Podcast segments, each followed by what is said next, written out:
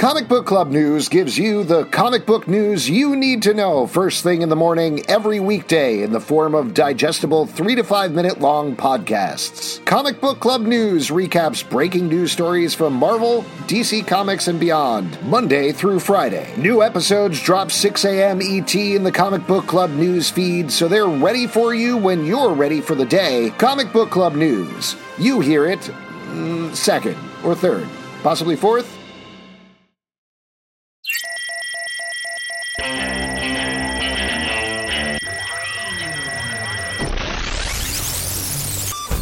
What's up, everybody? Welcome to the Stack. I'm Alex, I'm Justin. I'm Pete. What's up? and on My the man, Stack, Little we Patience. What's up? talk about little patience.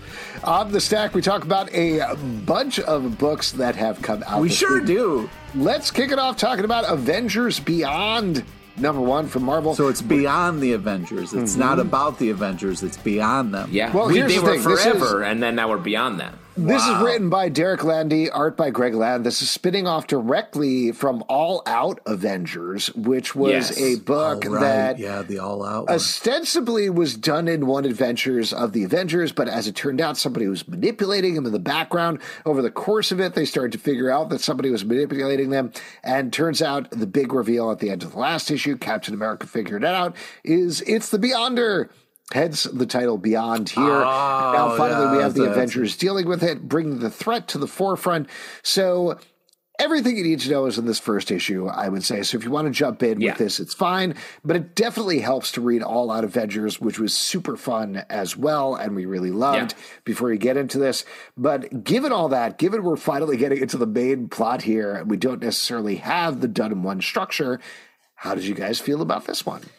Take me off to Landyland because I Oh, think this is a great team on this book. Uh, I like this mystery that uh, pieces of the Avengers' lives keep getting sort of knocked away. Their memories are messed with. It's the Beyonder, and then the Beyonder's like, "I'm here. I'm a sort of a jerk." Oh no! Uh, bye. And then uh, he vanishes uh, after he causes a problem for our current Avengers to deal with. I like this Avengers team. I like She Hulk being there. I like the uh, way that Iron Man and Black Panther are sort of two sides of the coin, where they literally make each make one half of a machine and both confidently know it's going to come together and work in a cool way. It's a fun series. We've everyone has knocked Greg Land's art over the years for um, many different reasons, but I think it really fits here. For Except tracing for porn stars, let's be honest. I guess that's what it, the main uh, complaint was, but I do like it here. Uh, it was hard. I was very distracted by the shoulder pads in this, though. This is That's what I kind of like just about to say. 80s shoulder pads, and I was just like, "Wow, we're bringing these." You're back. talking, just to be clear, you're talking about it. It's a classic Secret Wars 2 style Beyonder who shows up. oh, I here. thought you were talking about my shoulder pads that I'm wearing. no, not these ones. No, not those. Okay, because my Paula Poundstones. Yeah, yeah, sick reference, dude. I loved it. Uh, Paul Poundstone, dude, her stand-up specials back in the days were fire. They bro. kill. Fire. Shouts to 80s stand-up specials that looked like they were taped on You your didn't, you, uncle's. so you guys didn't like you guys didn't like the classic Beyonder here? Is that what I'm getting? Uh, no, I like Classic Beyonder vibe. I couldn't hear agree. anything he was saying because I kept looking at the shoulder pads because I was like, "Are you seriously not going to address these? You're just here, going do these yeah. comics talk to you? What's going on? Yeah, Uh, yes, they, do. Well, my issue with the shoulder comics pads is they talk? they look metallic. And is, are those metallic or are they cotton uh, puffs? right. Uh, it's unclear. That to me, and then we could probably move Space on and talk fashion, about the next you know comic I mean? book. But that to Space me, fashion's crazy, dog. It's crazy, bro. it kind of eh, works for me with the action movie. I know we've been using this word a lot, but like high octane feel of this book, like versus Jason Aaron's book, which is this epic story that he's been telling over five years. That is also, mind you, very fun and very over the top and very great, yeah. ridiculous. This is just like. Fast and the Furious Avengers. That's pretty much what it is in terms of like the tone of what's going on here. And that to me is like, what do you want? You want classic ludicrous looking Beyonder Luda. to show, Luda, show Beyonder to show up here and work in. I had a great time reading this book. I, I did too. Like I, I'm only, and I agree with Peter. It just is so funny how distracting it is. How Yeah. big the show. They take up just a lot of the actual frame. They do. Like the artist was, know, Really giving He's drowning love. in his shirt. uh, he's like a, a kid wearing his dad's suit at prom. Yeah. This uh, this reminds me a lot of the tone of the uh, early Marvel movies as well. When Jason Aaron is like broad yeah. scale, like Avengers Endgame style, the movies. Um, this feels a little more focused, a little bit lower budge, but just like really inv- investing in the It's- quippiness and the all the money went to the shoulder pads. There's no question. But I, I think though uh, to get past the shoulder pads, if we can, the, I don't think so. Can't. the action and adventure in this is it, it has a great kind of Marvel feel and storytelling and art style uh, that I think is is glorious. Take Well, me to let's- Landy Land. Yeah, agreed. Let's move on to another thing that I'm curious to hear if you guys feel is another clean slate. Waller versus Wildstorm, number one from DC Comics, written by Spencer Ackerman and Evan Narcisse, art by Jesús Merino. This is a black label book, so it takes place ostensibly out of continuity. And in fact, we're getting to a earlier Wildstorm universe that is already part of the DC universe. Lois Lane is investigating a mystery that ties into a younger Amanda Waller and Checkmate and the Milestone characters all working together. So it's this mashed together universe that I think is important to know that going in because definitely half the book I tried mentally to figure out what universe, what's going on here, what Yeah. timeline is here. But the important thing is, it doesn't matter. This is a fresh start. This is a new thing. This is its own thing. These are characters you know, but in different iterations. That's but, Pete, Interesting that you ahead. said that because I ha- I was kept looking at Lois Lane's hat and I'm like, is like what sports team are they referencing here or is it a city? I was really having a hard time with it. It was very distracting, and then it, you know the T-shirt you couldn't quite. So just to make make clear, first issue you were distracted by the shoulder pads. Second issue you were distracted by the hat. Let's see if this is a trend. Three is a yeah, trend. but also I I love the '80s feel of this. I think it was really great and cool. Um, also, you gonna swear Lois Lane? That's fucked up, man. I I didn't appreciate it. I didn't. I wasn't Did she there was for that. swearing? No, uh, got swore at. Someone oh, swore I see. at Lois Lane. Like you know who can hear that? Soups. Uh, you just wait a second But because it's going to be to a be clear, this is a young cub reporter, Lois Lane, who hasn't worked her way up the ranks yet. So she may not know Superman, and Superman may, may not show up here. Yeah, I mean that uh, the hardest part for me with this was what you're talking about, Alex. Like just pinpointing wh- where all these characters are in relation to um, all the other versions of them that we've known over the years. Because like I like the use of Lois Lane here, and without Superman, I'm glad we didn't have Superman here or involved at all. I like Battalion here. I like Amanda Waller being young and sneaky, and they're just realizing what a problem she is. But because it doesn't put us in that spot at first, we have to sort of learn it over time. Uh, so it, it just takes a little bit of time to get in there. But I do think it's worth the that journey to get there because I think the tone is really interesting for this. It feels like a classic like uh 80s or 90s mystery movie where like uh like almost like a John Grisham style like with superheroes Pelican Brief or something like that where we're just unraveling this this mystery. And uh we know at the beginning that Amanda Waller's at the center of it yet it's still a nice ride to find out that she is over the course of it. Yeah. Totally agree, and I think that's one of the joys of the Black Label books. You know, if I had known that going in, it wouldn't have taken me half the issue to get there. But hopefully, those of you listening to it can get into it because it's a good paranoid thriller. Indigo Children, number one from Image Comics, written Oh, by yeah, Curt dude. Pires and Rockwell White, art by Alex Diotto. This is following a. Uh, Another conspiracy that somebody has tried to unravel involving some strange children who may have powers. There's a lot of time jumping that's going on here. If you're reading Youth by Curt Pires, this feels like a natural extension of that, I would say, except going in a different direction with the story. What you guys think? I think this was a solid first ish, you know, like really does a great job of like catching the reader. That, uh, you know, scene on the airplane, holy shit. Uh, so yeah, they did a great job of, uh, up front getting it intense to kind of p- grab your attention. And then like, I love the color palette and the choices they make. This is a very intense book, but very interesting start. I'm hooked. I can't wait for more. Yeah, this feels like a fun, uh, wide lens, like Netflix um, style uh, superhero show.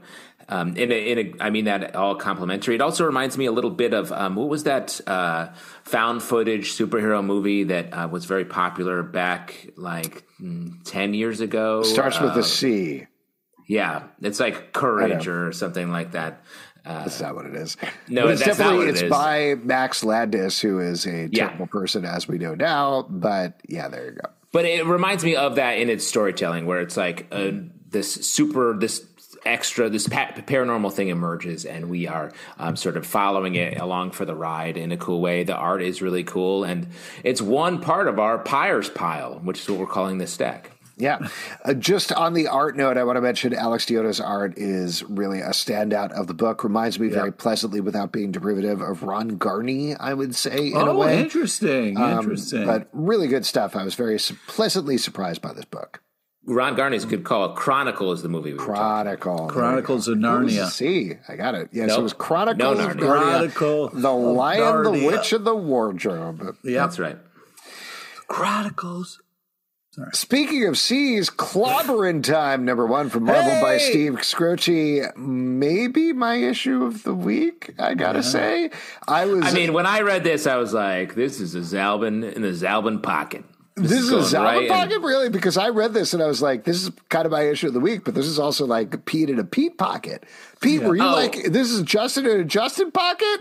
I No, get I you two confused. Is the thing like Oh, you guys weird, are occupy the same. We both have beards and glasses and, you know. and that's it. That's the only two things. So this is exactly what you would want out of a Steve Skroce Marvel book. It is a thing book, and surprisingly, it's a thing ongoing or miniseries book. I'm, I probably should have looked it up, but I was surprised to find that it was continuing. But in this issue, it is Thing and a Hulk get sent to another dimension by a mystery villain. They have to fight monsters constantly through there. I don't know if you guys read this back in the day, but there was this old graphic novel called Hulk and Thing: The Big Change, where they got sent to an alien planet and they had to have a burger eating contest. Yeah. Yeah, of course. That's That's, why I thought it, of you. Love that book. This Yeah. reminded me very pleasantly of this, mixed with absolutely like brutal monster fights. Yeah. The thing doing the grossest thing in all of comics, his rocks falling off. So Yeah. gross. Oh. If you think that's gross, thing. and Yeah, uh, Hulk Hulk calls him rock lips or something. Yeah. yeah, road lips. He calls Road him over and over yeah. again. And I was like, road lips is a I had, gross I had so much fun reading this book. The art was so good. It's so detailed. It's so precise. Loved it. Yeah, and also really funny last panel. That whole uh, Hulk could eat. Oh, I love that. Love that so Yeah, much. Hulk could eat. Uh, but if you think this issue has some gross stuff in it, the um, the page for next issue is just all of the individual little thing scab rock scabs are being pulled off. It's very gross. Not my thing. But uh, like Pete was saying, though, there's some funny bits in here, like Reed Richards stretching up his neck and just having his head literally above the clouds and them not being able to bother him with what's going on because he's so busy doing an experiment. That's very fun. The offhand way, things like, all right, let's make some plans. And Hulk's like, no time for plans, beat Yeah. up monsters throughout the book. Just so funny, so much fun. This fun thing when, when Reed, Reed's head is uh, so stretched out, and uh, Bruce Banner's like, "Can I just pull on his neck?" And he's like, "Nah, he hates that." And I was like, "Of course he hates that. Don't touch a neck. Don't touch a neck, even if it's really long." Great stuff. Definitely pick up this book. What a delight. Lazarus Planet, Revenge of the Gods, number two from DC Comics, written by G. Willow Wilson, art by Cian Tormey and Emanuela Lupacchino. We've been getting really hung up on the title for Lazarus Planet, so I'm just going to skip by all of this and Yeah. say, Uh, it's, it's funny you say that. I just have a couple comments on the title Lazarus Planet.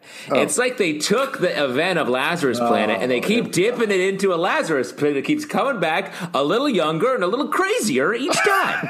Yeah, well, and maybe that's issue, the point of the event. I think I that's mean, what it is. So this is the gods attacking the superheroes. In the first issue, we got Wonder Woman being tricked by Hera. In this issue, we turned the lens to the Shazam family, specifically Shazam, specifically Billy and Mary, as they fight again. And we already know this, but the Wizard Shazam is teamed up with Hera. That's something that comes out over the course of this issue.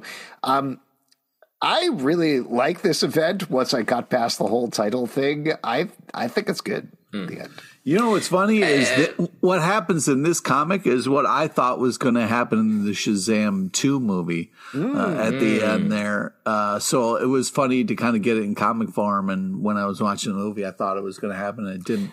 I mean, honestly, uh, some of this stuff did happen. Like a bunch of uh, mythical yeah, yeah, beasts loose in the city. Yeah, but that last uh, that last part, I thought for sure because of the way all the kids were acting. I had thought like, okay, the Wizards got to be like, you fucking guys, give me this shit back. but, but, Alex, if you showed up on Mars planet thinking mm-hmm. it was mm-hmm. going to be like a fun spot to go for vacation and got there and realized what it was, wouldn't you be a little disappointed? I guess so. Uh, one thing that I did want to bring up, though, about this book, not to completely swerve what you're saying, Justin, but I was definitely struck by Oh man, it's a real bummer when comic book companies are like, big movie coming out, we're going to lead into these characters, we're going to put out this title, and then the movie just doesn't work. Like Shazam 2 is bombing at the box office right now. But They're just leading to the Shazam stuff here, working it in with Wonder Woman, and it made me a little sad while I was reading. Well, I get that, but I actually took solace. I had the opposite feeling. Like I was like, "Oh, look, this is a good story mm-hmm. using these characters uh, to their uh, more full potential." So I was happy to to ride along with this story, uh, despite the seeing the fury of the gods and being um, disappointed by it. But I just want to say, with the way Lazarus Planet's going, I look forward to um, Lazarus Planet Justin's funeral in like thirty years. I will be wait. a part of we'll this branded in, bro. Yeah, it'll be great. Yeah. We'll have a we'll have one of those French dip funerals you've been hearing oh, about. Oh man, those yeah, are the yeah. I love a good French dip. Yeah, uh, Justin nothing. would have loved this being dipped in his own gravy. What a great food for any sort of uh, mournful event. Yeah. yeah. Well, let's move to another thing that's uh, definitely tying into a movie that's coming out Dungeons and Dragons Saturday Morning oh. Adventures, number one from IDW, written by David Embure and Sam Maggs, art by George Kambadais. To be clear, this is not an adaptation or tying into the Dungeons and Dragons Honor uh, Among Thieves movie that's coming out. Yeah, so weird but, that you mentioned it. Well, but, but I think it's timely publication wise. Yes, and it's following up on the 80s cartoon that uh, yes. uh, mild Great spoilers, cartoon. but I think this Great is like uh, commercials. The 80s cartoon group does show up in the movie, so that's definitely the tie Spoiler, dude. Spoiler. But what did you guys think about this one? Did you guys watch this cartoon back in the day? And if so, how do you feel this followed up on it? I I did. I I love the style of this comic. It's a little different from the cartoon, but it does have an animation feel.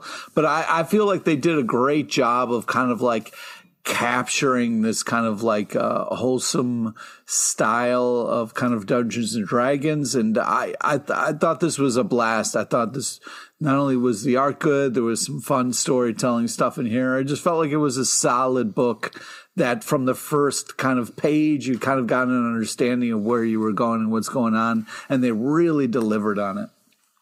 Uh, yeah, to put on the old head head for a second, like when this cartoon aired, um, I, I, think I only saw it in reruns, but it was the one we talked about all the time. Like, oh man, I hope that comes back, or like because you never knew back then when you were a kid if what was happening with there, there was no a, internet, there was no answers. You just had to hope. Yeah, no you know? phones. You just yeah, had to yeah, wheel no your little phones. wheel with a stick over to your friend's house and be like, "What's yeah. happening?" The um, yeah, the deadline Hollywood didn't uh, wasn't being del- hand delivered to my uh, my upstate New York home.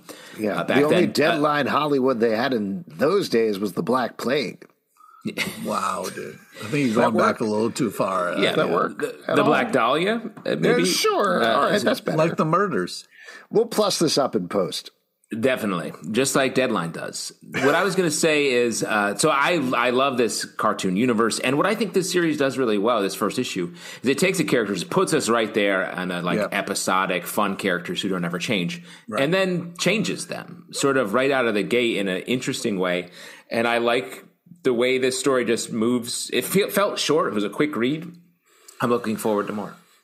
I agree. It, It's Jeff, number one from Marvel, written by Kelly Thompson, art by Gurihiru. This is a collection of digital strips that have published on Marvel Unlimited in issue form. Having not read the digital strips, I was very happy to read this issue. There are a bunch of very cute bits involving the Oh, land shark adorable. who lives Cute? with Hawkeye. Cute. Yeah, they put on a dolphin costume so no one gets scared of him. You know what I mean? That's That was adorable. a, that's a he wore a dolphin's flesh, disguised himself for Yeah, his own adorable. selfish, sick, selfish advantage. He ate a, a meal, a Thanksgiving meal, ruined a Thanksgiving and for then these. napped in the oven because it's warm and toasty. napped in the oven. That's uh, he's a he's a monster. He's a He's a monster. menace. You should be ashamed of yourself for giving more attention to Jeff, the land shark, who is cute. I, I can't wait to follow him on Insta. I feel like these are adorable little uh, glimpses into the life of Jeff. Yeah, I mean, if I would have seen these ahead of time, I probably wouldn't have had as much fun. But uh, seeing them for the first time, this I thought it was just, you know, really the way it just kind of sets it up and delivers. These are just adorable little tales about a rascal of a land shark who's just trying to be loved and get some snack time, and he doesn't want to get stuck in the washing machine, and neither do I. wow, you really, you, you really saw yourself in this little guy. That's huh? right. Yeah, yeah. Wow. Living his best life. I'm getting the feeling you got stuck in the washing machine at some point, Pete. I don't want to talk about it. Yeah, if you so what there were about like ten little stories here. How many of these have you also lived through, Pete? How Oh, many I've of definitely these worn did a dolphin skin before to try to fit in. Yeah, yeah. no Now, problem. real quick question. Not that you got trapped in a washing machine, but if you got trapped in a washing machine, was it a trail of Tide Pods that you followed, eating them one by one until you fell into there? No, it's just a warm place to nap, and uh, sometimes you got to make sure mom's paying attention. You know what I mean? All right, fair enough. Wow, not the answer I thought you were Yeah, going to give. I did uh, almost convince my brother when I think we were like eight and four to go into the washing machine. Oh wow! No, it was the dryer. It was the dryer actually, because he was like, I, "I'm small enough to fit in there," and I was like, "I bet you aren't." Oh, see, Wow. even as a kid, Back oh, you then. love as the soon as, torture. uh, in my You defense, just- as soon as he started to crawl in, I was like, "No, I can't do this. He's going to get stuck in there, and then I'm going to have to turn it on, and then crispy I'm gonna have Oh, to look. turn it on. You saw it from you all are angles. the worst person, dude. You are the worst. Alex's first words when he was a baby was, "Are those a bunch of hoodies hanging behind you on this podcast?" so you can see he's always been up to something. Anyway, this book is a delight. If you haven't checked it out digitally, definitely check it out physically. Action Comics 1053 from DC Comics, written by Phillip Kennedy Johnson, Dan Jurgens, and Leah Williams, art by Rafa Sandoval, Lee Weeks, and Marguerite Sauvage. This is continuing to tell three stories of the Superman fam- family. In the front story, we're getting Metallo or Metallos versus the Superman Ooh. family, and then we get two follow-ups. One of the uh, Superman and Jon Kent and Lois Lane moving back to a Smallville farm back in the day and fighting against a proto Doomsday, and then in the final backstory, we are getting Power Girl or a riff on Power Girl, as it turns out, who is now has some new psychic powers that are allowing to explore people's psyches. Um, I said this with the last issue. This continues to be a great package that is well worth your time as a comics magazine. But what did you think of the individual stories? Yeah, I, I agree. This is a this is a tight package. It uh, offers a little something for everybody. I love the kind of uh, art style change in the third story that really just popped. I felt like was really cool.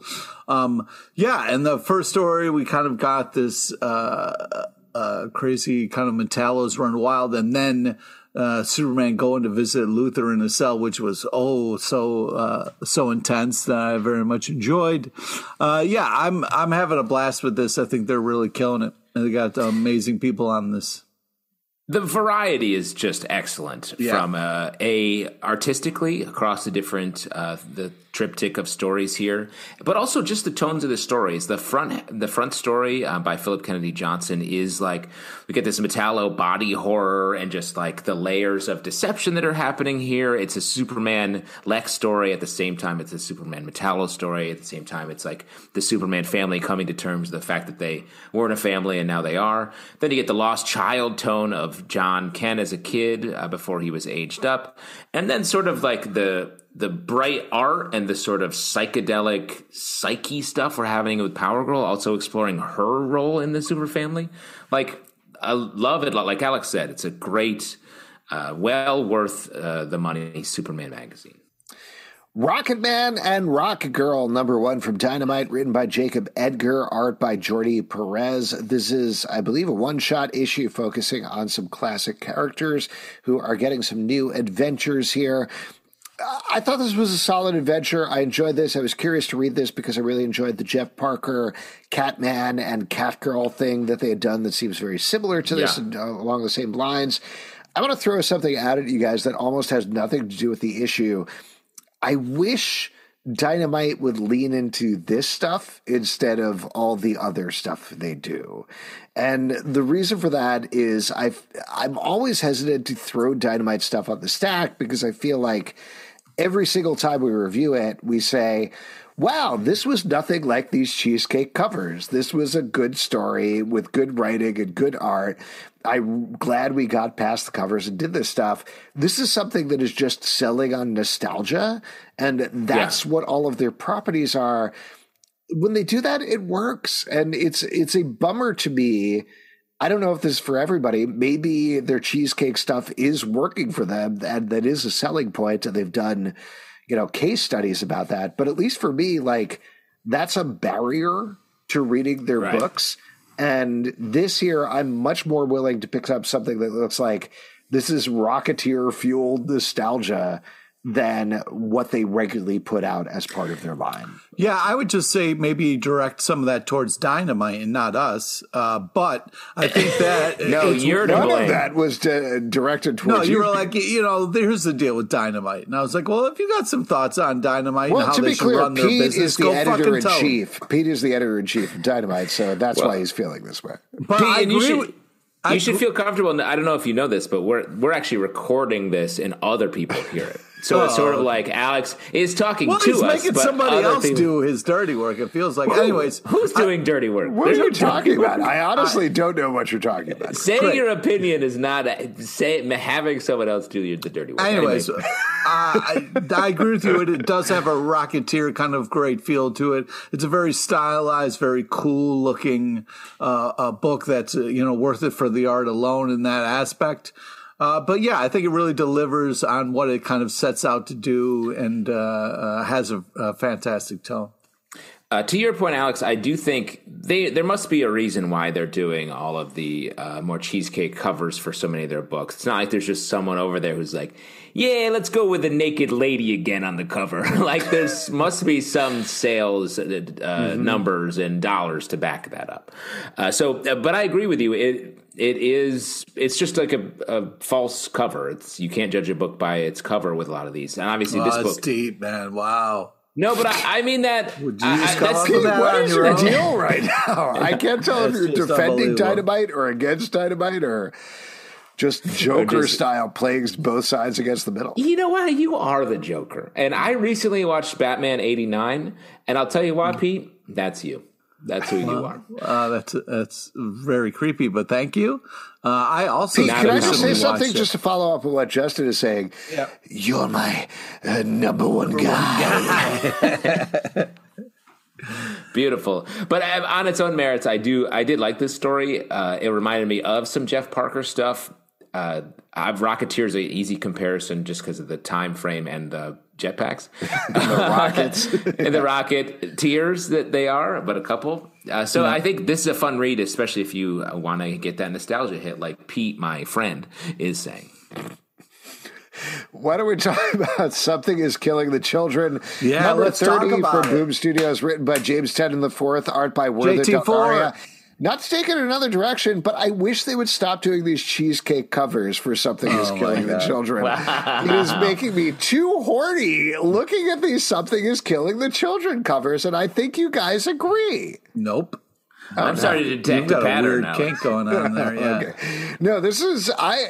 I, I gotta tell you, I think this is my favorite arc of something is killing the children so far. Like the danger for Erica, Yeah. our main character, is so high. She has this opposite number from the House of Slaughter that is trying to come after her at the same time as there's a monster that is killing the children per the title, but also it is slowly morphing to look like her. Oh, It man. is Yeah. so focused and so harrowing. I I'm so tense reading every issue of this arc. I'm dreading it and loving it in equal measures.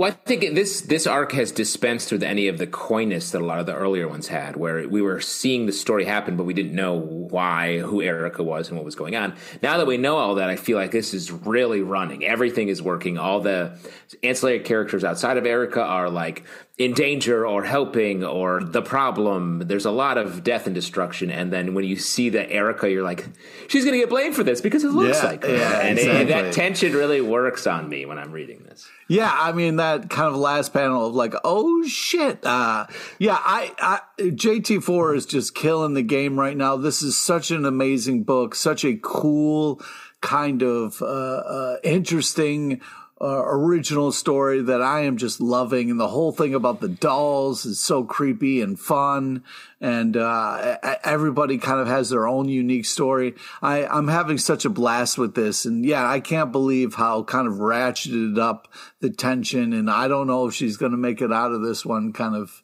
feeling you have while you're reading it, but it is uh, glorious, and the, the art is just absolutely type bananas.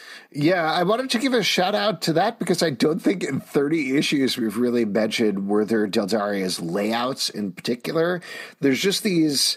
It's not even wide panel. It's just double page or quadruple page or whatever is going on there. Like it's just these very wide layouts he does that are fascinating and very different. So great book.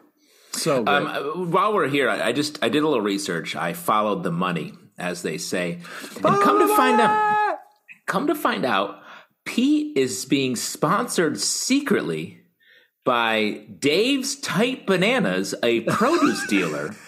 And he's been saying this. He's making it every time he says it. He Oh makes like God. fifty bucks. You 50 believe this? Bucks? He's Uh, making Justin, fifty it looks a- like your research is a little off. I get paid in bananas, my friend. Super tight. Super tight bananas. Yeah. Hey, uh, tighten up those bananas for me. Hey, if you got Bring tight 'em over bananas, here. you got a deal. Yes. Well, anyway, that sounds like the sort of thing that would be going on in Star Wars Jabba's Palace, number one from Can't Marvel. stop this guy. Oh, And Alex is secretly sponsored by Dave's Transitions Barn, where he's he he's supplying Alex with these transitions. Dave's Transition Barn, a store where you can buy written by Marc Guggenheim, art by Alessandro Miracolo. In this book, we're getting one background character, I believe, in Star Wars. Oh no, he's not a background character. Yeah, he's a terrifying foreground element in in Jedi when Yeah. C-3PO and R2 first come to Jabba's palace and they start having to work there and they look over and they're like, There "Hey, is it is. fun here?" And they they see this dude get torn to pieces. He Right, looks like and a it- little gelfling of a droid, and you think he's nobody, but it turns out, based on this comic book, he's somebody all right. Yeah, and it's a, you know you're feeling for a robot, which does the robot have feelings? You know what I mean? Like it's uh, it's a Droids crazy. have feelings, Pete. well, Look at uh, you you really do feel for droids in Star Wars, and uh, you you know- should, of course you do. Why you act like you're you're like super emotional because you feel for these droids who are often main characters. Yeah, I hear you, but they also uh, are robots that don't have feelings, so it's it's a kind of a crazy thing. You That think it R two doesn't off. have feelings? I don't know, man. He's a robot.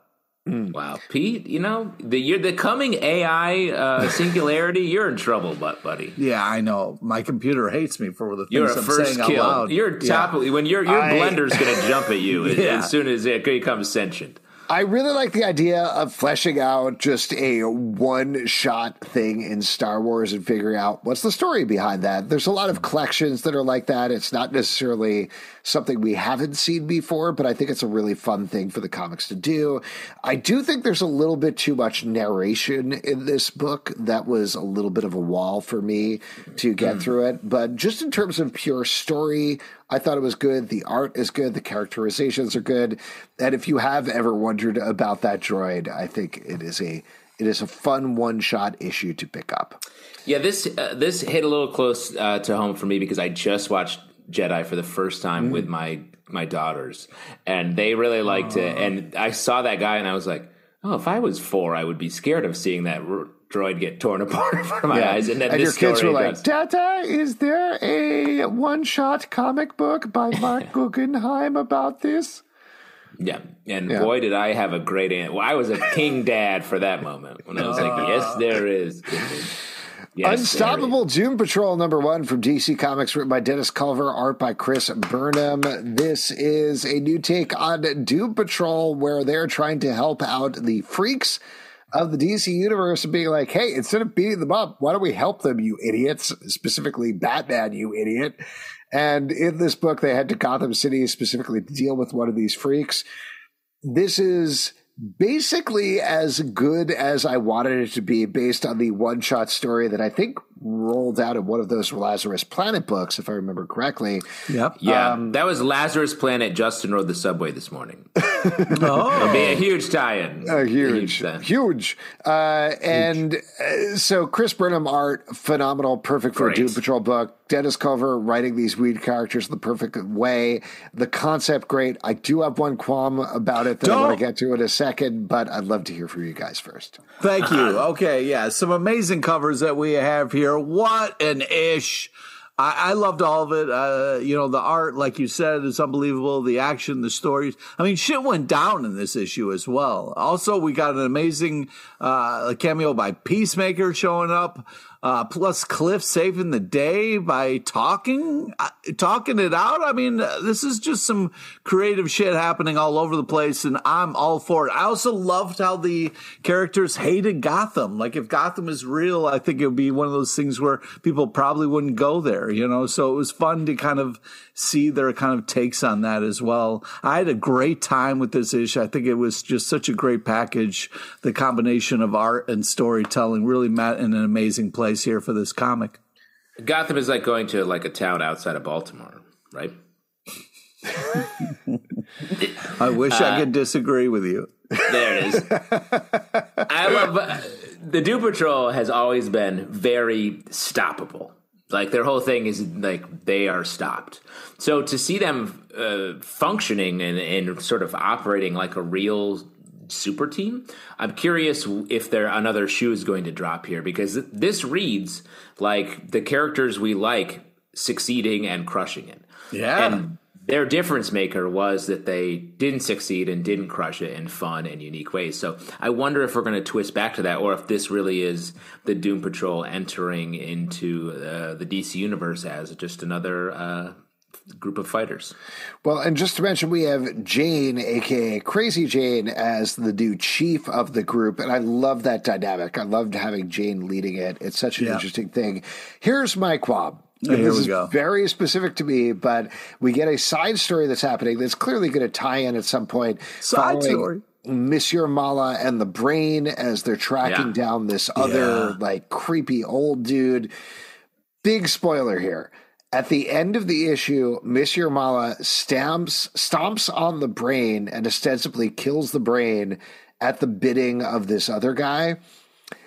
I love Mallah and the Brain. You it's do. just like on a base mm. comic it's book like level. Kind of like a Pinky and the Brain situation where you well, love no, I love together. it like just the base idea of like this giant murderous gorilla and this brain in the jar love each other more than anything in the world. That's that's sort of like a only in comic books idea and I know it's mm. supposed to be this way, so emotionally it works, so it's supposed to. But watching mala stomp on the brain, yeah, it was hard. It was really it hurt. Hard. It, it hurt, hurt really a lot, bad. and I was yeah. like, How there's got to be an explanation for this. You've got to come back from this in some way. This is like if Midnighter was like, eh, "I got to kill Apollo." Sorry. Oops. Yeah, it was it was rough for it sure. hurt to it hurt to read, and I assume yeah. that's the point. And we're going to get more information as we go. But it definitely took me out of the book because I was like, "Yo, what are you doing? Too much." It felt extreme, but I think we're going to get a twist on it. I don't think his yeah. brain is gone. I think maybe maybe the older guy is going to be the brain or become the brain or something like that. Because I think you're right, Alex. I love them so much. But that's why I feel like I think that goes back to my point where it's like it feels like this is a Doom Patrol book that's being disguised as a mainstream superhero comic book, and all of the Doom Patrolness will leak out mm-hmm. as it's as this continues. Totally. Otherwise, loved it. I don't necessarily have a problem with this so much as I want to see how it goes. Uh, yeah, you want to goes see, forward. Read more, get more info. Hurt my heart, man.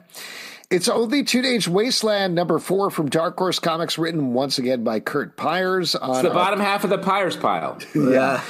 Art by Jacoby Salcedo. This issue, we're getting a big wrap up I believe, of what's been going on as our teens find out exactly what's been going on in their teenage wasteland. What did you guys think about this one? Uh, I like this a lot. This is a wrap up of the, what I would say is the first arc because we get a strong tease at the end um, to where uh, everyone's going next. And it i won't say where or what exactly is happening because it definitely goes to sort of the mythology and the underlying science fiction nature of this story. But this issue is all about the relationships that are happening here and some romance. Uh, i really like the art style. There's some great spare panels here that i think are really uh, cool and interesting as we're learning a lot of you know expositional stuff that could feel boring but it's constantly spikes uh, spiced up with all the relationship stuff here. Yeah, this is a crazy cool read. I, I love the art style, uh, and uh, it's such a good fit for the story. Interesting action. Kind of love the what the fuck moment at the end there. So uh, this is this continues to be solid, and I'm looking forward to more. And we get a double kiss. You get the old double kiss. That was great. That was a great page. This was a great series. I'm looking forward to more of it. Definitely pick up the collection if they're putting out one. Local Man, number two from Image Comics, written by Tim Seeley and Tony Fleecs, art by Tony Fleecs. This book is basically what if a Wildstorm or 90s Image comic book, think Youngblood style hero, had to move back home. And eh, he ends up having to work on i don't want to say solve because he's not quite there yet but the murder of his old enemy who also lives in his town we also okay. get backup stories that are basically parodies of old 90s 2000 style image comics it was great uh, yeah. I love this book. I I had missed the first issue uh, when it came out, so I read both one and two back to back this week, and just loved it. Like the the specificity of not just because I think we've seen that story of like a big time superhero goes home and uh, wackiness ensues. The specificity of it being like um, a a young blood like Rob Liefeld drawn style character, and all the sort of extremity that that leads to.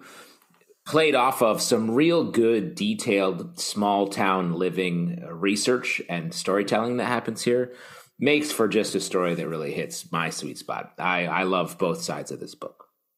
Yeah, I agree. This is really awesome, uh, very unique and cool. Um, and I'm glad that floating robot uh, got fucking destroyed at the end there because that thing was driving me fucking nuts. There's some robot just pointing out all the things you're doing illegally would just be the fucking worst, man. Pete, you're literally target number one for the AI. Like yeah, I know. At, bring, I'm leaning into it now. I'm just saying, fucking bring it on, Why? man. Well, I, I, I praise our future robot overlords. I will be their flesh brother. Yeah, that's a horrible idea, man. Flesh brother Justin, go kill you're Pete LePage. you, yeah, you're gonna just be their lackey, dude. Well, if my one job is to kill you, I just know already how to do it. Oh, that's fucked up, man. Yeah. Discontinued Mountain Dew. You're probably already drinking it. Daredevil number nine from Marvel, written by Chip Zdarsky, art by Manuel Garcia. In this issue, we're going to get just thinking big, about that. It's so sad. I'm sorry.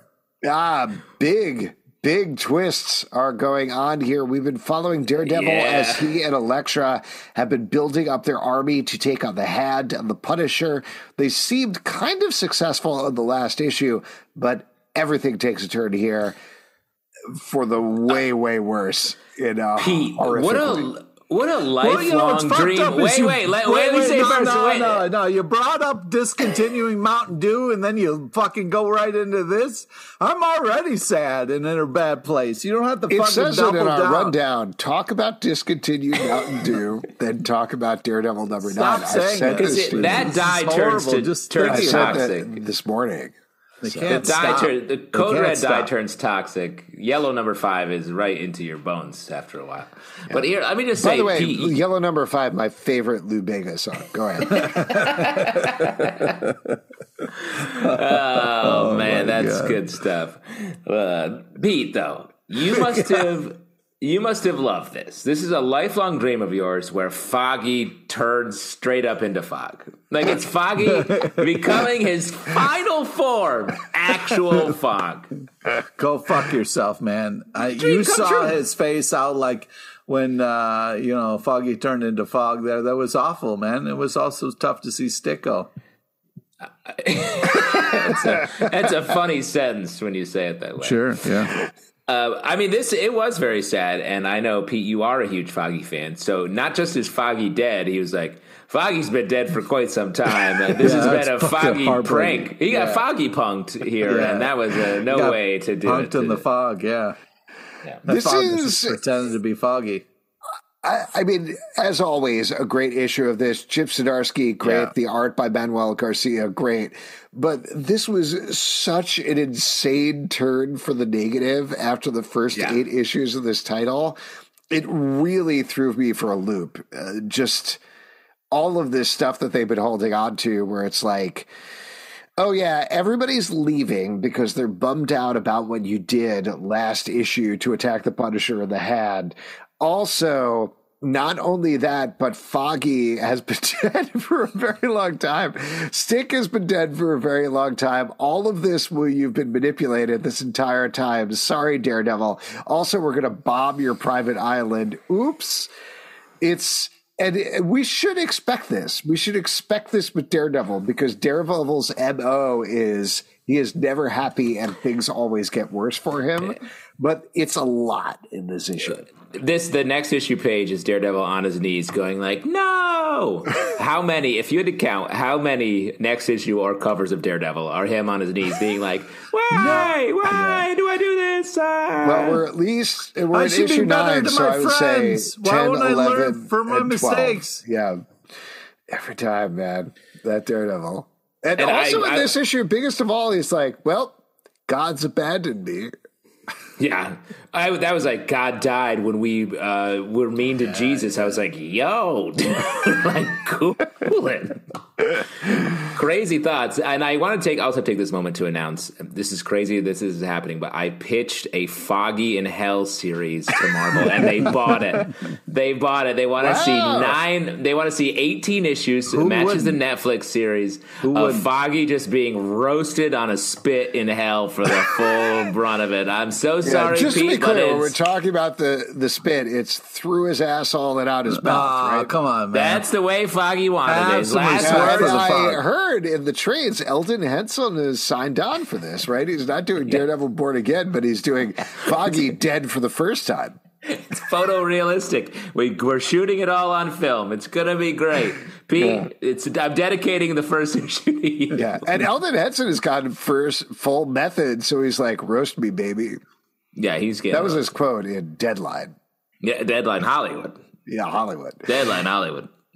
Dark Knights of Steel, number 10 from DC Comics, written by Tom Taylor, art by Putri. In this issue, we're dealing with the big revelation of the last issue that the folks behind all of this are the White Martians. We got the reveal that I believe it was Alfred is Martian John Manhunter. Jones. Yeah, Yeah, there you go. John Jones. Uh, so this medieval version of the DC universe is going through some big changes here. We got a lot of answers in this issue. What'd you think about this? Uh, this is, continues to be a lot of fun. I really love the art, uh, kind of style to it, the old timiness, and, and, you get a talking dragon in here. That's a great time. Uh, yeah, I think this is just, just continues to be such a great, uh, fun experience. Alfred, the foggy of Batman exposed. Uh, we had some trouble here, uh, but we moved through it. And I, I like this series a lot. Uh, I like they continue to make turns. I mean, it's Tom Taylor, someone who uh, have we not praised him enough uh, on this podcast? So just great to see another like uh, deepening story that he's at the helm. Tom Taylor, Tom Taylor. You said Tom. King. I said Tom Tyler, Tom King, Tom Taylor. Yeah, you said something. I thought you said yeah. Tom Taylor. I think I said Tom Taylor. You said the correct thing, and there you go. The approach number five from Boom Studios, written by Jeremy Haun and Jason A. Hurley, art by Jesus Hervas and Leah Caballero. In this issue, we are wrapping up the story of a gigantic Lovecraftian monster attacking a airport in the middle of a snowstorm. Things go predictably bad here and maybe to worse. I know we've been really enjoying the tension of this series and the art in particular. How do you feel it wrapped up? It's a great 80s movie in a comic book form. If you've been chasing that sort of uh, high, this is it's right here for you. I like the last couple pages. Uh, yep. twist at the end, and it's a good story where a lot of people died, but but some characters lived, and I like the ones that made it through. Yeah, there's some great monster action here. Intense, cool ending. I love the last panel. Uh, yeah, the monster's creepy in all the right ways, and the art's super type and ends. Totally agree. Great book. Fifty bucks. Uh, again, I think this is a good one to pick up and trade if you missed it. Hellboy in Love Number four from Dark Horse Comics, written by Christopher Golden, art by Matt Smith. In this issue, and a very interesting structure for this book where they're having two issue arcs following this romance between Hellboy and this human woman. Here we wrap up this evil puppet arc, which I know Pete doesn't like evil puppets, so I'm curious to hear from him. Mm-hmm. And by the end, maybe things start to heat up with Hellboy and this woman. Pete, what did you think about this? Well, first off, it's kind of weird to see uh, Hellboy in love, but uh, the kind of two dimensional uh, puppet thing they kind of get stuck in for a little bit was uh, fantastic. I was worried it was going to get like meta and weird, where they're like kind of stuck in a comic book while we're reading a comic book. But I think they did it really well, and it was kind of a fun moment. Um, you don't. Uh, Hellboy isn't always that kind of light and enjoyable. It, sometimes it's kind of dark and brooding. So this kind of like him having kind of light, fun adventures where he turns into two dimensional kind of things is interesting. Um, yeah, and uh, love the art style. I'm not sure I'm buying them as a couple yet, but I'm I'm having a blast what? with this book. Did you read the last page? Yeah, I did. She takes off her hat, man. Yeah, Oof. I know. Anyway, you know, once that hat comes off, Hellboy's horns are shaved, but he seemed awful horny in that last page. uh, I, I like this as well. I thought it was um, a fun adventure. Uh, I was I thought there would be more of a romance to it, uh, and we didn't get. We got a little bit of that, so I'm looking forward. Are we getting more of this? Will the romance? Yeah, continue? I think there's at least one more issue. I will say, uh, correct me if I'm wrong. At the beginning of this issue, we get a not flashback, but we jump over to Liz and Abe Sp- Sapien, right? At the beginning yeah. of the issue? Yeah. They're hanging out. Yeah. I know we talk about this all the time, but every single time I read one of these things, I'm like, come on, give me a real, yeah. like, forward looking adventure. Like, I love seeing them and I love seeing what they're thinking while this is going on. I know their multiple characters are dead and in different places and whatever, but like, Give, give me, give, Mike Mignola, please come back. You are just like teasing so much with all this stuff. I, I'm dying here. My children are dying. Give me more Hellboy modern adventure. And I, it's got to be building up to something. Yeah. Is it more Hellboy in the forward-looking present universe? Maybe. They got to do it at some point. It's driving me crazy. Invincible yeah. Iron Man number four for Marvel, written by Gerry Duggan, art by Juan the for dudes. Gary. We are uh, finally finding out who has been torturing Tony Stark. We actually found this out, I believe, the last issue is this character Feilong, who had previously tangled with the X Men. In this issue, Iron Man wrecks this dude. Like, yeah. oh my God. Like, in a absolutely brutal way, destroys him for the fact that he's killed several of his friends.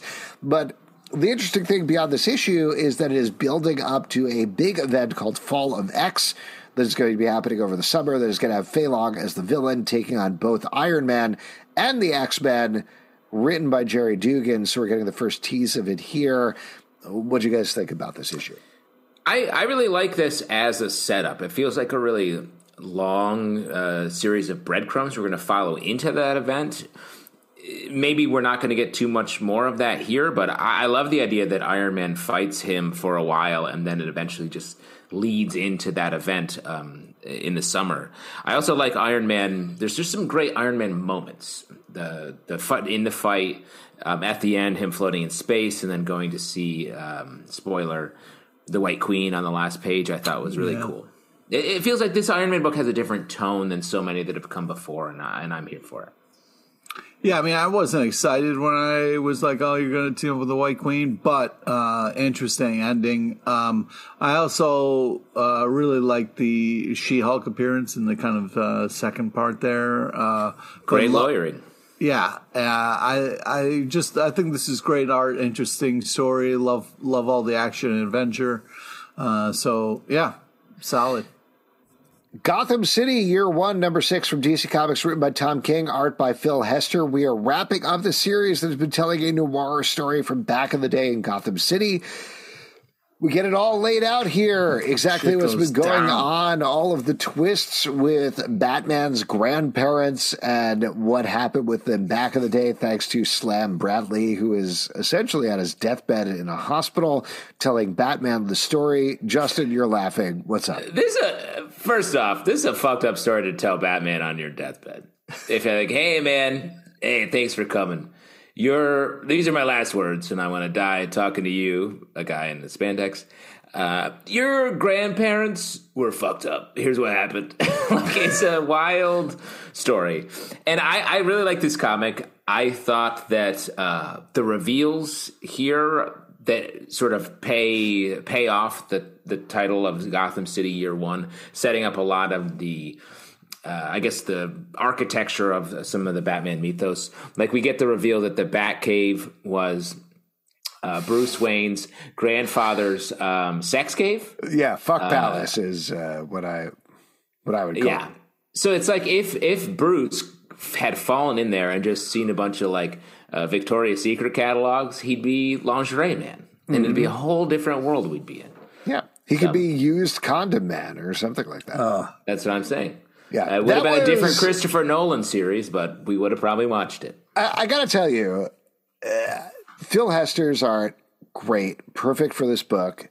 Tom King writing a totally fine mystery. This is like a little too much for me in terms of. Yeah, Come Batman's on. grandparents are really messed up. What do you think? And that sex cave was the pinnacle of it for me, where it was like the yeah. Bat Cave was the Bat Cave. It was the fuck cave where Batman's grandfather used to bring ladies and used to like cheat on his wife. I, I know that's not how Tom King means it. Like that's not. Uh, I understand from his other writing, he's not trying to be Mark Millar and he's not trying to be edgy. But this is the closest that Tom King, in terms of execution and plot, has come to being Millar edgy, and I don't love it. Well, here's the thing. I don't. I I understand why you make that comparison, but I don't think it's meant to be that. It's not meant to be like, look, this is forever what the Batcave is going forward. I think the point is like in this world of like salacious underbelly of Gotham City, yep. using these elements. Here's how we would play it out. And honestly, if you go in any cave, people are fucking. know, know that No, no, no. Especially, sometimes it's a bear hibernating. All right. They're also having sex. I put the bad in Carl's bad, so you Oh, don't no. even watch out. You watch out when it goes. Uh, yeah, there, there's a the whole premise to this was a little too much uh, to begin with. This whole kind of like you thought these people were cool, but they're totally not. Was a, it was just like a weird path to go down.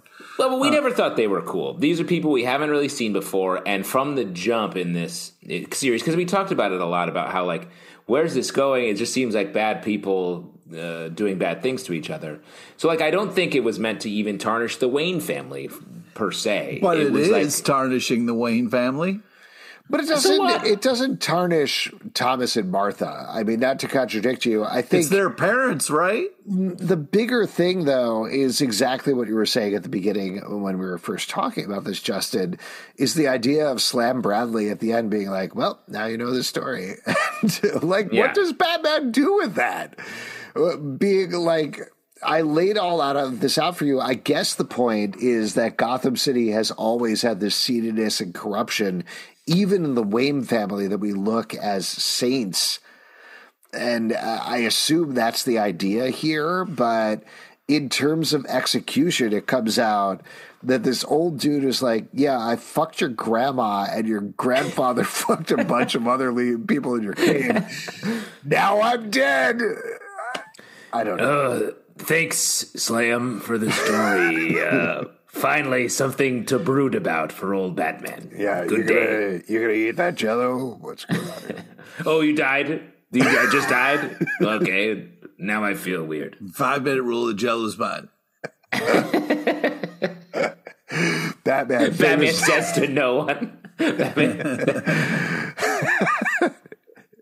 Looks around. five minutes. Let me say, Pete, five minute rule really gives really gives you a lot of time on the clock.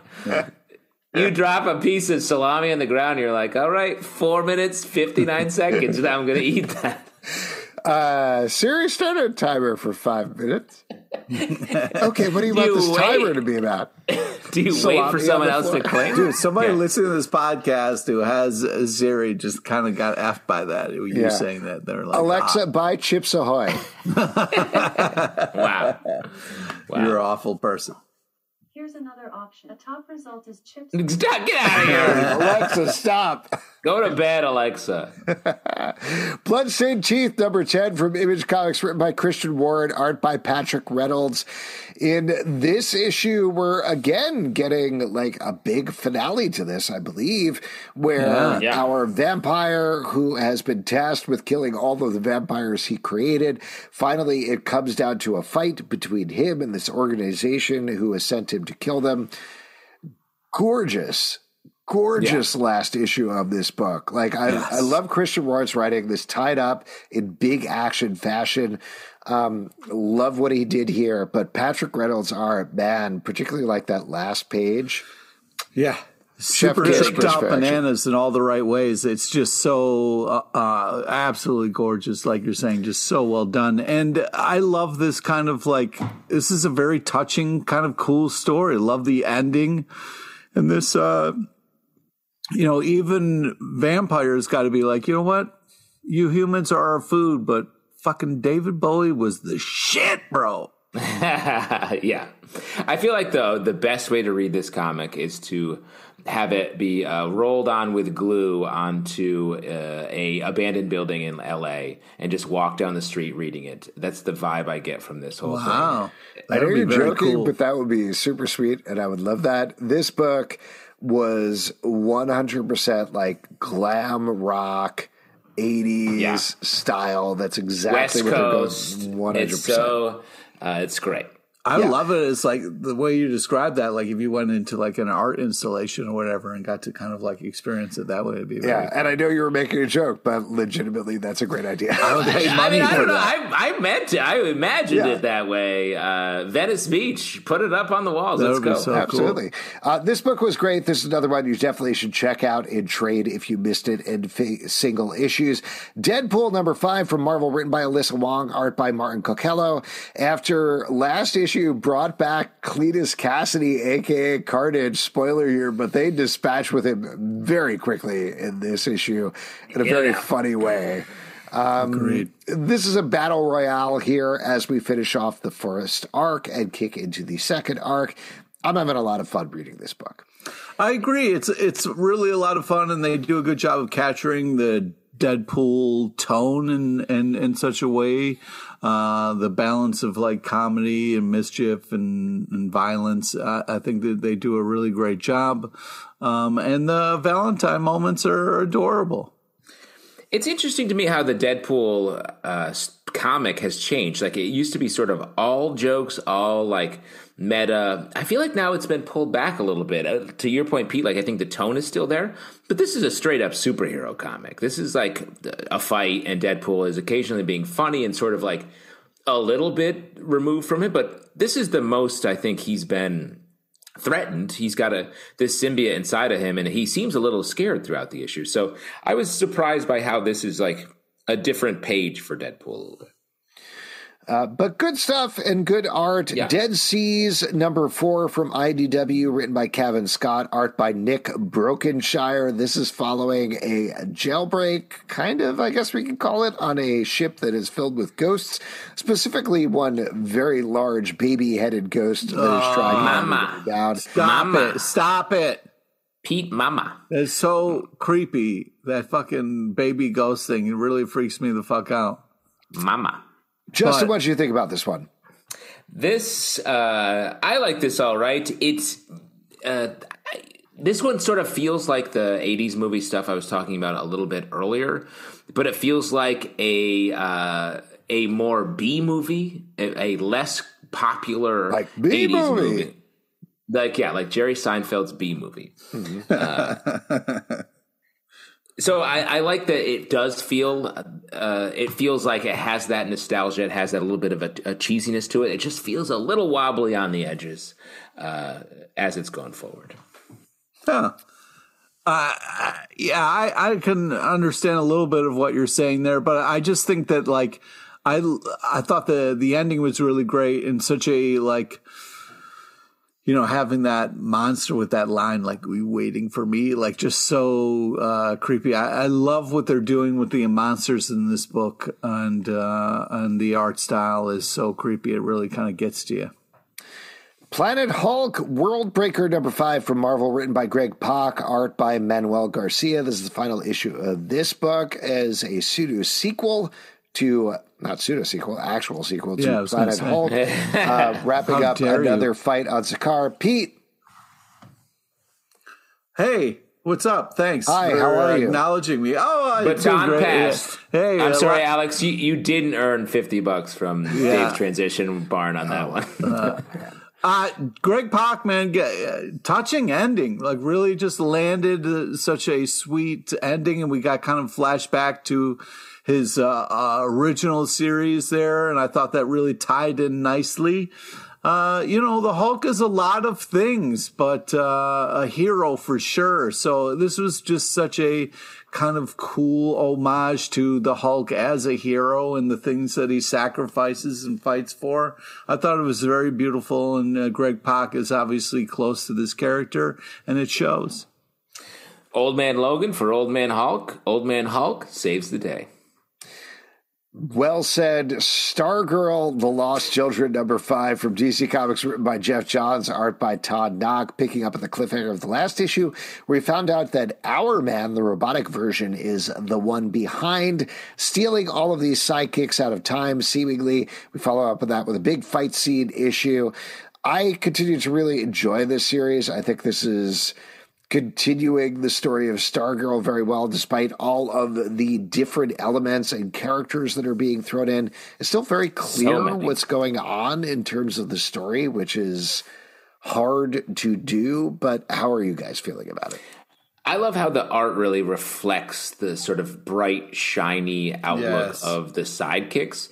It does such a great job of letting us uh, be with them and sort of almost see the world through theirs, their eyes as we have these villains that are like a little bit scary, a little bit like sort of mysterious, stocky superhero villains that they are about to confront. Uh, it, it's just, a, I think Geoff Johns, you know, sometimes gets a little caught up in the mythology. This is just a story where it's really sticking with the premise, and we get to really uh, be in the story right where I feel like he wants us to be the whole time. Yeah, I think this has like a really fun, uh, great last page, uh, cool build to big action to, to come. Uh, I love the art and the tone of it. It kind of has a Captain Bucky O'Hare style to it that I very much relate to. Uh, great team up action though. Wow, it reminds me of Legionnaires, the uh, the series that I liked back in the day in the '90s that the Dodsons drew. I, I would say it reminds me more of Captain Bucky O'Hare. Oh, Oh, great call. Nice reference, bro. No problem. Once Upon a Time at the End of the World, number five from Image Comics, written by Jason toads. Aaron, art by Alexandre Tefenkgi at the end of the last issue. Maseo, one of our two main characters, was captured by the evil Boy Scouts at the end of the world. In this issue, will the girl that he met come and save him? Aw. Maybe. But continues to be a insanely high stakes romance book. Yeah. I, I love this title. I love the art. It's funny and harrowing in equal measure. Yeah, I agree. I mean, the super uh, adorable moment there that kind of happens at the end there. I don't want to give away, but uh, it, it's twisted and messed up, but it's really uh, fun and also sweet. Um, I, I I feel like they do a great job of juggling a lot of things in this kind of post-apocalyptic world, and the art is super tight bananas. I also really like this book. It's weird. The Yeah. the narrative, the story points are weird and funny. And it feels like when you are in love when you're young, where you're looking back and you're like, that was goofy. We had this funny, goofy, you know, adventure together as a date. And then we have the counterpoint where it's like this dark, tortured, uh, older version of uh, of Oh yeah, one of our weird at the end. characters. And that's been a, running through each issue, and we get to see sort of the aftermath of this romance that we're just getting the uh, first window into. And it's really cool. I'm curious how these two very different uh, styles of a person and storytelling are going to meet in the middle at some point. 100%. And if you would like to support our podcast and all the podcasts we do, patreon.com slash comic book club. Also, we do a live show every Tuesday night at 7 p.m. to Crowdcast and YouTube. Come hang out. We would love to chat with you about comic books. Apple, Spotify, Stitcher, or the app of your choice to subscribe, listen, and follow the show at Comic Book Live on Twitter, Comic Book Club Live on TikTok and Instagram, comicbookclublive.com for this podcast and many more. Until next time, we'll see you at the comic book shop. Yeah, good night. Ta- I'd like to tighten up these bananas if I could. Yeah. Tuesday night, yeah,